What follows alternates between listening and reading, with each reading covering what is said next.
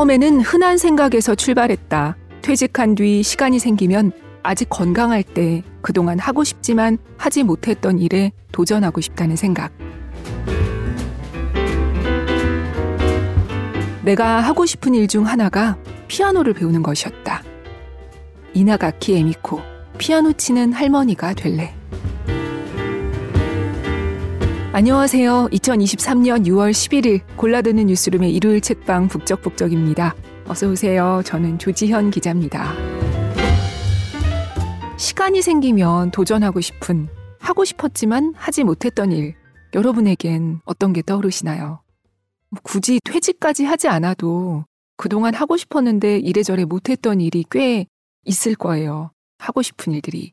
오늘 북적북적에서 함께 읽어볼 책은 퇴사하겠습니다라는 책으로 한국에서도 많은 독자에게 친숙한 작가죠. 이나가키 에미코의 피아노 치는 할머니가 될래라는 책입니다. 어, 이나가키 에미코는 1965년생이에요. 우리 나이로는 59세, 만으로는 58세 정도 됐으려나요? 아사히 신문 기자로 일하다가 2016년 50세에 퇴사를 합니다. 당시 퇴사에 대한 책, 퇴사하겠습니다를 썼고요. 이 책을 2017년 6월에 북적북적에서 소개하기도 했어요. 이 책은 제 인생에도 지금까지 굉장히 큰 영향을 미치고 있는 책인데요. 혹시 다시 듣고 싶으신 분들은 네이버에 퇴사하겠습니다. 북적북적이라고 치시면 검색 결과가 나오고 밑으로 쭉 내리시면 뉴스란에 6년 전 기사로 검색이 되니까 그걸 들어보시면 되겠습니다. 어, 퇴사 이후 저자는 남편, 자녀 없고 냉장고도 도시가스도 쓰지 않는 미니멀리스트 생활을 하죠. 그리고 생활은 계속된다. 먹고 산다는 것에 대하여를 썼고 여행기, 인생에는 특별한 것과 평범한 것이 모두 필요하다도 한국어로 번역이 됐었는데 지금은 절판이 됐더라고요. 화장하지 않은 얼굴에 그 동그랗고 보글보글한 퍼머 머리가 트레이드 마크죠. 이번 책 표지에도 이 보글보글한 퍼머 머리를 한 저자가 카페에 있는 피아노를 연주하고 있는 그림이 실려 있습니다. 저자는 피아노를 배우고 싶다는 생각을 늘 갖고는 있었다고 해요. 우리나라도 8, 90년대에 특히 그랬듯이 일본에서도 그 당시 초등학교 때면 다들 피아노를 배웠다고 하는데요. 그렇게 초등학교 때 바이엘, 체르니 치고 하농으로 연습도 하고 하다가 중학교에 들어가면서 피아노 학원을 그만 다니게 되는 분위기 또한 우리나라와 참 비슷했나 봅니다. 저자도 어릴 때 배우던 피아노를 중학교 입학과 동시에 그만두고는 아, 이제는 이 무서운 선생님과 지긋지긋한 연습에서 벗어나는구나 하면서 아주 안도했다고 해요. 그런데 나이가 들면서 피아노를 다시 치고 싶다는 마음이 생겨난 거죠. 그런데 정신없는 기자 생활을 하면서 피아노를 뒤로 미뤄뒀다가 퇴직을 하면서 그래, 피아노를 다시 배워보자 하고 좀 얼떨결에 시작을 하게 됩니다. 심지어 집에 피아노도 없습니다.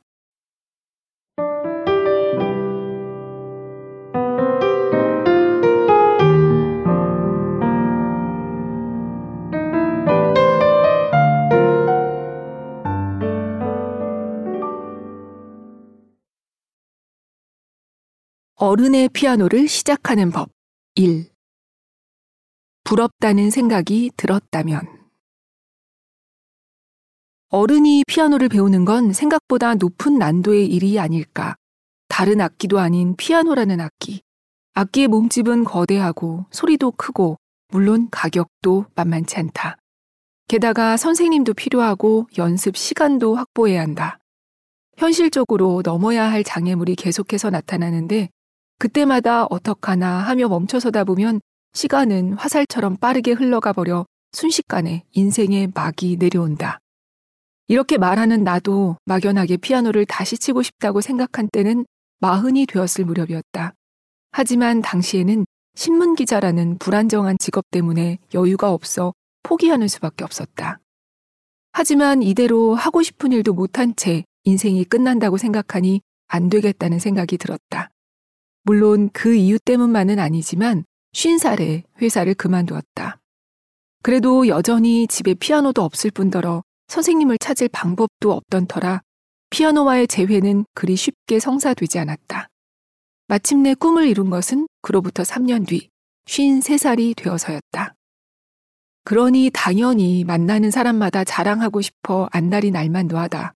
대화 중에 아주 잠깐의 틈만 생기면 재빠르게 나 있지.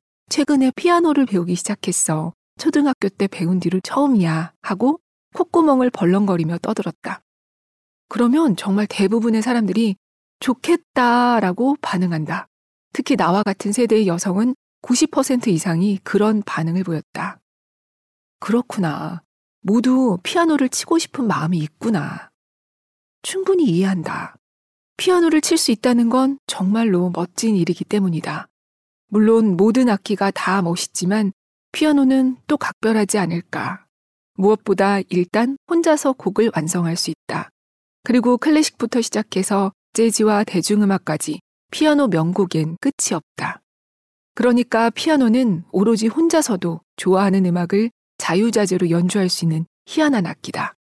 그리고 오른손과 왼손을 자유롭게 움직이면서 화려한 선율과 복잡한 화음을 이루어내는 모습은 실로 지적이다. 드넓은 하늘을 자유롭게 날며 지저귀는 새 같기도 하다. 아, 나도 저렇게 칠 수 있다면. 그래서 모두 이구동성으로 부럽다고 외치는 것이리라. 그러면 꼭 한번 시작해 보는 건 어떨까? 여하튼 나 같은 사람도 해냈으니까. 나의 경우 피아노도 없었고 이제 와서 손이 움직여줄지 어떨지도 전혀 가늠할 수 없었지만 용기를 내서 한 발 내디뎌 보니 충분히 가능했다. 그리고 진심으로 시작하길 잘했다고 생각하고 있다. 어른의 피아노는 어릴 적과 다르다. 어떤 점이 좋았는지는 이 책을 끝까지 읽으면 알 수 있는데 확실하게 말할 수 있는 것은 어릴 적에 쳤던 피아노와 어른이 된 후에 치는 피아노는 전혀 다르다는 점이다. 어릴 적 피아노는 누군가 시켜서 하는 숙제였다. 재미없는 연습을 꿋꿋하게 견디면 언젠가는 끝이 난다고 믿으며 하지만 그 끝이 언제 올지 모르는 채로 그저 무서운 선생님의 감시하에 떨면서 연습하는 수밖에 없었다. 하지만 어른의 피아노는 다르다. 누군가의 강요가 아니라 자신이 원해서 치는 것이다. 그것이 얼마나 기분 좋은 일인지 경험해보면 누구나 놀란다. 또 한 가지, 결승점이 없어서 좋다. 대놓고 말하기 좀 뭐하지만 다 큰 어른이 이제 와서 열심히 연습한다고 해봐야 수준은 뻔하다. 그런데도 즐거울 수 있다니 정말로 신선한 세계가 아닌가. 그 즐거운 경험을 하고 나니 이처럼 멋진 세계를 혼자 독점해도 괜찮을까 싶은 마음이 들었다. 그래서 한 사람이라도 더 많은 사람이 용기를 내서 이 세계로 뛰어드는 계기가 되기를 바라는 마음으로 부족한 내가 실제로 어떤 피아노 life를 보내고 있는지를 이 페이지에서 다루고자 한다. 물론 피아노를 시작하는 방법은 다양할 것이며 내 방법은 특수한 경우라고 생각할 수도 있다. 사실 꽤 특수하다. 그런데도 굳이 이 글을 쓰는 이유는 하고 싶은 마음만 있으면 방법은 얼마든지 있다는 말을 하고 싶어서다.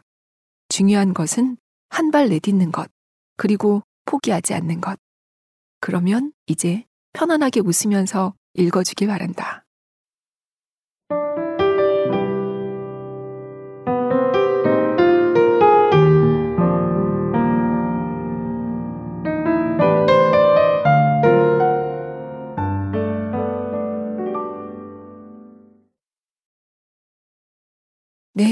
방금 읽은 이 부분은 이 책의 76쪽에서 79쪽까지였어요. 이 책은 중간중간에 팁이라고 해서 실질적으로 참고가 될 만한 내용을 담은 부분이 따로 있는데 방금 들으신 건 그 첫 번째 팁, 어른의 피아노를 시작하는 법의 앞부분이었어요. 어, 그런데 76쪽이면 책이 상당히 진행된 뒤에 나오는 내용이잖아요. 그래서 그 앞부분은 저자가 피아노를 40여 년 만에 다시 치는 그 얘기가 자세히 나와 있습니다. 피아노가 없다고 했잖아요. 그래서 피아노가 있는 카페 주인의 허락을 얻어서 그 카페가 문 열기 전에 또 문 닫고 난 다음에 연습을 하거든요. 그리고 아는 분의 소개로 무려 현직 피아니스트를 선생님으로 소개받습니다. 그렇게 해서 다시 치는 피아노의 첫 곡은 모차르트의 작은 별 변주곡이었는데요. 어릴 때는 끈질기게 연습하지 못했지만 이제는 그래도 내가 세상을 좀 살아봤고 열심히 연습할 수 있는 마음과 시간이 있으니 뭘 못하랴 호기롭게 시작했지만 피아노 연습은 적잖은 충격의 연속이었습니다. 오랜만에 보는 악보는 예전처럼 한눈에 들어오지도 않아서 일일이 이음이 뭐더라, 여기는 플랫이 있네, 샵이 있네 다 체크하고요. 또 매일 몇 시간씩 너무나 성실히 연습했더니 손에 급성 통증이 오고 그런데 실력은 늘지 않고 아, 이 형편없는 연주를 내 귀로 내가 이렇게 매일 들어야 하다니 그런 현타가 오기도 합니다. 하지만 그 와중에도 음악의 아름다움과 악보에 담긴 작곡가의 마음에 감탄하고 무엇보다 엄청나게 몰입해요. 그 순간을 즐기는 거죠. 성과에 연연하지 않고. 그게 바로 어른의 피아노 아니겠습니까? 어, 제가 이 책에서 밑줄 치고 느낌표까지 꽝꽝 찍어 놓은 부분이 있는데요. 이런 내용이었어요. 나 요즘 피아노 다시 쳐 라고 말하면 아까 들으셨듯이 대부분 사람들이 나도 하고 싶다 혹은 부럽다 그런 반응인데 동시에 그런데 손가락은 움직일까? 혹시 어렸을 때처럼 한홍 같은 거 죽어라 연습하는 거 아니냐? 이렇게 묻는다고 해요. 저자는 여기에 명확하게 답을 딱 내려줍니다. 그런 건 하지 않아도 됩니다. 그냥 곧바로 좋아하는 곡, 연주하고 싶은 곡으로 전진하세요. 라고요. 그 이유가 이거예요. 우리에게 남은 시간은 무한대가 아니다. 인생 후반전에 들어서면 언제 콜드게임으로 끝날지 모른다는 사실을 각오해야 한다. 네, 콜드게임. 정말 그렇잖아요. 어느 날 운명의 심판이 나타나서 이제 끝. 너 인생 여기까지였어. 라고 해버리면 우리가 별 수 있나요? 거기까지 살 수밖에요.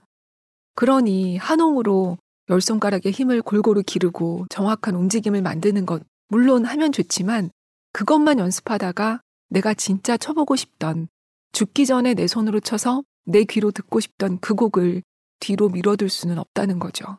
인생곡을 치기 위한 연습이 꼭 필요하다면 그건 연습도 되고 내가 좋아하기도 하는 그런 일석이조의 곡으로 해도 되니까 한홍에 겁먹지 말자고 해요. 무엇보다 어른은 어린이처럼 연습해도 놀라울 만큼 발전이 없다. 그러니 우리에게는 즐기는 게 중요하지 않겠냐고요. 음, 어, 사실 저도 서른 살 때 이분처럼 초등학교 때 치던 피아노 다시 한번 배워볼까 하는 마음이 들어서 디지털 피아노도 사고 선생님도 구했는데 선생님이 음, 연습의 시작은 한홍으로 합시다고 해서 좀 의욕이 저하됐었거든요. 그때도 결국 인생곡을 치기도 전에 일도 갑자기 막 바빠지고 해서 저의 피아노 다시 배우기는 몇 달 만에 막을 내리게 됐었는데요. 이 책을 읽고 다시 해보고 싶어지더라고요. 더 가벼운 마음으로요.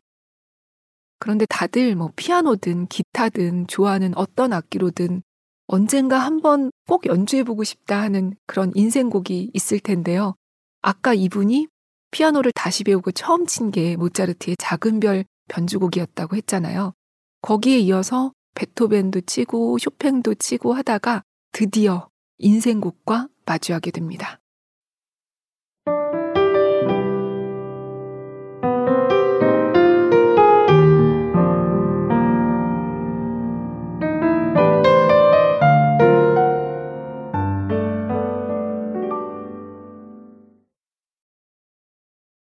그 곡은 바로 달빛.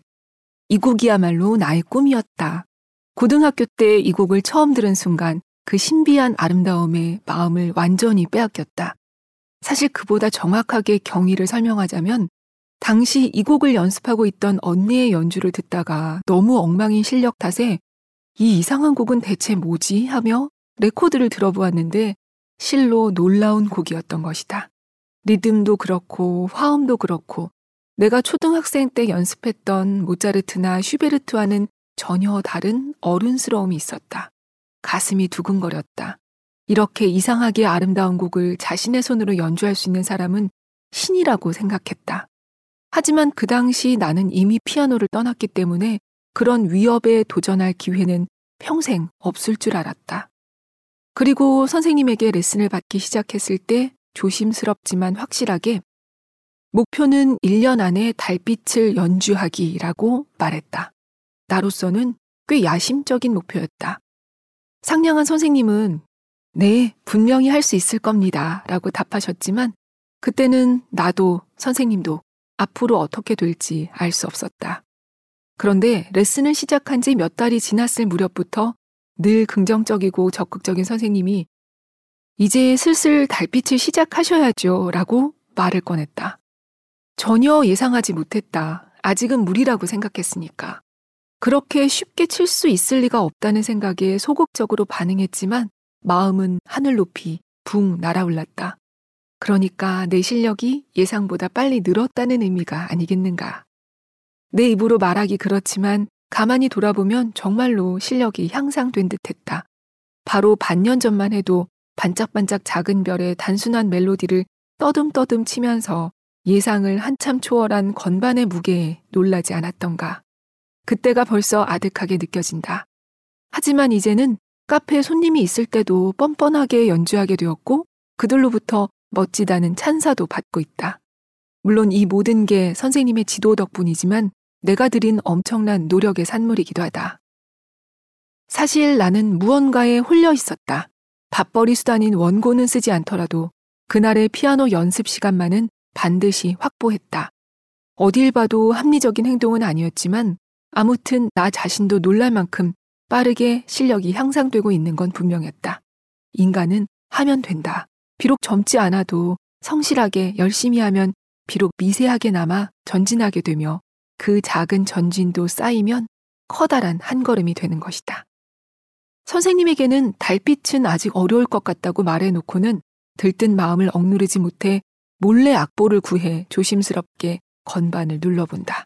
정말 칠 수 있을까? 어떤 느낌일까? 과연 놀라운 세계가 나를 기다리고 있었다. 한 음을 누를 때마다 나는 맹렬하게 감동했다. 놀라고 감탄하고 뭉클해져 숨을 몰아쉰다. 그 신비한 화음이 내 손끝에서 정말로 울리고 있다. 물론 당연한 얘기다. 눈앞에 악보가 있고 그대로 건반을 누르고 있으니까. 그런데 그 당연함이 도무지 당연하게 느껴지지 않았다. 그것은 내가 알던 달빛이 아니었다. 아니, 달빛은 맞는데 그저 아름답다는 생각만 했던 그 신비한 음악이 내 손으로 직접 한음 한음 확인하며 건반을 누르자 더없이 사실적인 감각으로 눈앞에 스르르 나타났다. 대체 뭘까 이 감각은? 그렇구나. 곡을 연주한다는 게 이런 거였구나. 듣는 것과 연주하는 것은 완전히 달랐다. 연주는 더욱 깊게 듣는 행위다. 곡과 하나가 되는 것이다. 자신의 신체를 사용해 곡을 연주함으로써 자신이 곡 자체가 된다. 이제껏 느껴보지 못한 감각이었다. 무엇보다 지금까지의 연습에서는 악보 읽기가 버거워 감동할 여유가 없었다. 나도 조금은 발전했다는 증거였다. 지금 나는 달빛 그 자체였다. 그리고 드뷔시였다. 이 신비하고 대단한 곡을 만든 드뷔시의 혁신성과 용기와 천재성이 내 몸에 벅차게 스며드는 기분이었다. 더 이상 멈출 수가 없었다. 계속해서 다음 소절을 확인한다. 어쩌면 칠 수 있을지도 모른다. 아니, 반드시 치고 싶다. 나는 곡을 향해 맹렬히 돌진했다.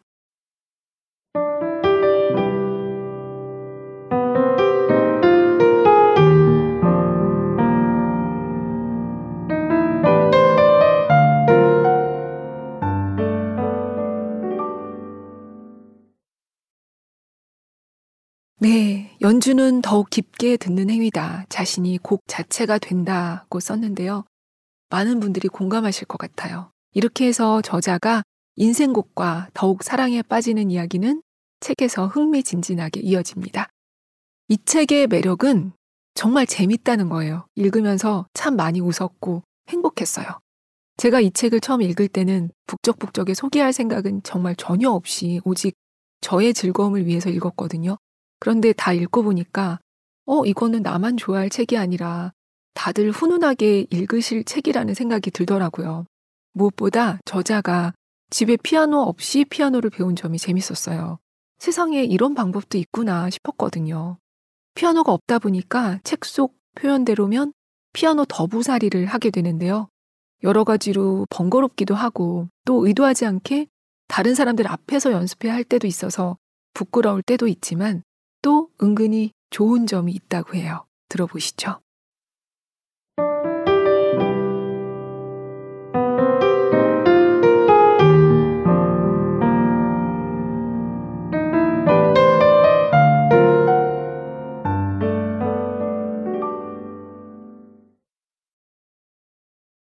결국 내가 하고 싶은 말은 내가 피아노를 가지지 않은 덕에 세계의 정말 다양한 피아노와 만날 수 있었고 앞으로도 그럴 수 있다는 것이다. 피아노가 있었다면 나도 절대 시도하지 않았을 일이다. 그 과정이 즐겁기도 하지만 상당히 힘겹기도 하다. 특히 잘 치지도 못하는 주제에 피아노를 쳐도 될까요? 라고 묻는 뻔뻔함. 의아한 표정으로 거절하는 경우도 있었는데 그건 그것대로 힘들었고 흔쾌히 허락해도 어머 고맙습니다. 그러면 하고선 느려 터지고 어설픈 피아노를 당당하게 치는 일도 쉽지는 않다. 하지만 그럼에도 이 더부살이 방식을 멈출 수 없다고 생각하는 이유는 필사적으로 서툰 피아노 연주를 끝낸 후 내 연주를 들은 주인이 건네는 역시 피아노는 좋네요 라는 한마디 때문이다. 물론 내 연주가 훌륭해서가 아니라 악기가 내는 소리의 본질적인 아름다움, 오랫동안 잠들어 있던 피아노가 깨어나 설레는 마음, 그리고 무엇보다 그 피아노가 날마다 울리던 때의 그리운 추억이 생생하게 되살아나기 때문이라고 생각한다. 이런 이유로 뜻밖에도 정말로 많은 사람이 역시 피아노는 좋네요 라고 말해준다. 나의 연주가 계기가 되어 다시 한번 피아노를 쳐볼까 하는 사람이 한 사람이라도 생긴다면 정말로 멋질 것이다. 사실 최근에는 그것이야말로 온갖 신기한 인연 덕에 피아노 연습을 다시 시작하게 된 내가 가져야 할 사명이 아닐까 하는 몽상을 하게 되었다. 여하튼 조사한 바에 따르면 일본에서는 세대의 4분의 1이 피아노를 소유하고 있다고 한다. 요즘 세상에 피아노를 치는 사람이 그리 많지 않다는 사실을 고려하면 그 대부분의 피아노는 잠들어 있다는 이야기다. 아깝지 않은가. 해보면 알겠지만 악기를 연주한다는 것은 인생의 영원한 친구를 얻는 일이다. 설령 지금 자신의 삶이 아무리 힘들고 세상의 모든 것이 적으로 보인다고 해도 세상은 이렇게 아름답다고 살만한 가치가 있다고 생각하게 만드는 마법 같은 존재다.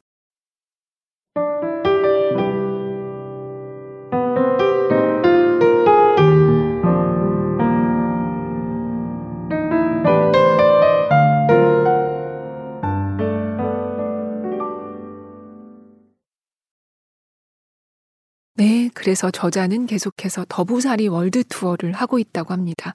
이 더부살이가 일본 내에서만 하는 게 아니라 다른 나라에 갔을 때도 하거든요. 한국에 왔을 때의 재미있는 일화도 책에 실려 있습니다. 그러고 보면 피아니스트들도 피아노는 가지고 다닐 수 없는 악기니까 결국 연주는 집에서 하는 하우스 콘서트가 아니고서야 남의 피아노네요. 숙명인 것 같아요. 어쩌면 이거는. 근데 여러분 댁에도 잠들어 있는 거의 봉인된 그런 피아노가 있나요? 이 책을 읽으면 오랜만에 뚜껑을 열어서 쳐보고 싶어집니다. 저도 그랬거든요. 이나가키 에미코는 이렇게 더부살이 피아노로 연습하면서 결국 발표회까지 하게 되는데요. 평소에 선생님 앞에서만 쳐도 엄청 긴장하던 타입의 이 연주자예요. 그래서 관객들 앞에서 무대 위에서 하는 발표회를 앞두고는 거의 뭐 도망가고 싶은 그런 마음이 되는데요. 그러나 반전이 있습니다. 발표회 당일 큰 깨달음을 얻게 됩니다. 이 내용은 오늘은 읽지 못하지만 기회 되시면 책으로 읽어보시면 참 좋을 것 같아요. 이 책은 저자가 3년 동안 피아노를 다시 배우고 앞으로의 인생도 계속 피아노와 함께 하기로 하면서 다다른 희망에 대한 이야기로 마무리되는데요.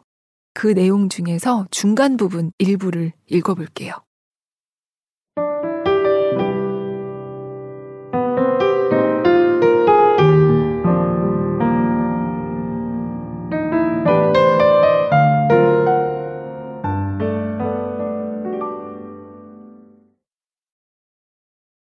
그러다가 문득 생각했다.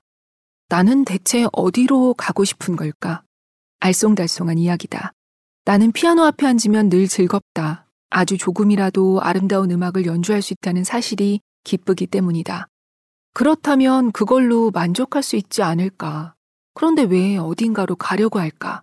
자꾸만 앞으로 가려고 하니까 아름다움에서 점점 멀어진다. 그러면 앞으로 나가겠다는 생각을 그만두면 되지 않을까?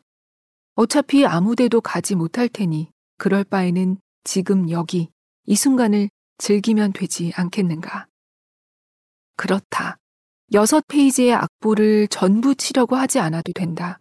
한 페이지, 아니 반 페이지라도, 아니 네 소절도 좋다. 그 정도라면 내가 생각한 대로 즐겁게 칠 수 있다. 안 되면 되도록 연습하면 된다. 한 시간을 들여 한 소절을 아름답게 연주하는 것이 바로 연습이 아닐까. 물론 이런 식으로 연습하면 진도가 지지부진하겠지만 어차피 어디에도 못 가는데 그런 것을 신경 쓸 필요가 어디 있겠는가. 설령 아주 조금일지언정 아름답게 쳤다면 그것으로 만족하면 된다. 인생 후반전의 삶에는 내일이 없다. 그렇다면 내일이 없다고 생각하고 행동하면 된다. 미래가 아닌 지금 이곳에 집중하는 것이다. 획기적인 발상의 전환이 아닌가. 새로운 마음으로 딱 네 소절을 한 손씩 진지하게 쳐보니 그간 치기 힘들었던 이유는 곡이 아니라 자신에게 있었음을 알 수 있었다. 손가락에 쓸데없이 힘을 주기도 하고 불필요한 동작을 하기도 하고 겁을 먹고 소심하게 건반을 누르기도 하는 등등. 하나하나 가시를 뽑듯 그 여분의 동작과 힘을 제거해 간다. 그 과정을 해내려니 확실히 한 소절에 한 시간이 걸리는 경우도 적지 않았다. 막상 해보니 지나칠 정도로 비효율적인 점도 의외로 신경 쓰이지 않았다. 조급해하지 않고 침착하게 아주 작은 것에도 마음을 기울이며 연습하다 보니 서서히 편하고 자유롭게 칠 수 있게 됐다. 그리고 내가 낸 소리라고 믿기 힘든 아름다운 선율이 그 멋진 순간이 매번 흘러나왔다. 연습이란 이런 거였구나. 연습이란 나를 발굴하는 작업이다. 딱딱한 콘크리트를 부수고 그 안에 자갈을 꺼내듯 허영 시민이 사회적 체면이니 편견 같은 딱딱한 덮개를 천천히 벗겨내고 그 속에 잠들어 있던 언뜻 평범한 하지만 세상에 하나밖에 없는 나를 꺼내는 작업이다. 그래, 이거면 충분했던 것이다. 조급해하지 않고 부족한 자신을 인정하고 끈기 있게 조금씩 발굴한다. 그 속에서 작은 무언가라도 발견한다면 예컨대 단 한 소절이라도 자연스럽게 칠 수 있게 된다면 그것이 나의 도달점이다. 그리고 만약 내가 내일도 살아있다면 내일도 다시 과정을 반복하면 된다. 그 과정을 끝없이 쌓아가면 언젠가는 여섯 페이지의 곡을 연주할 수 있게 될지도 모른다. 하지만 그러지 못한다고 해도 슬퍼할 일은 아니다. 그 전에는 몰랐던 진정한 나를 매일 만날 수 있으니 더 이상 무엇이 필요하랴.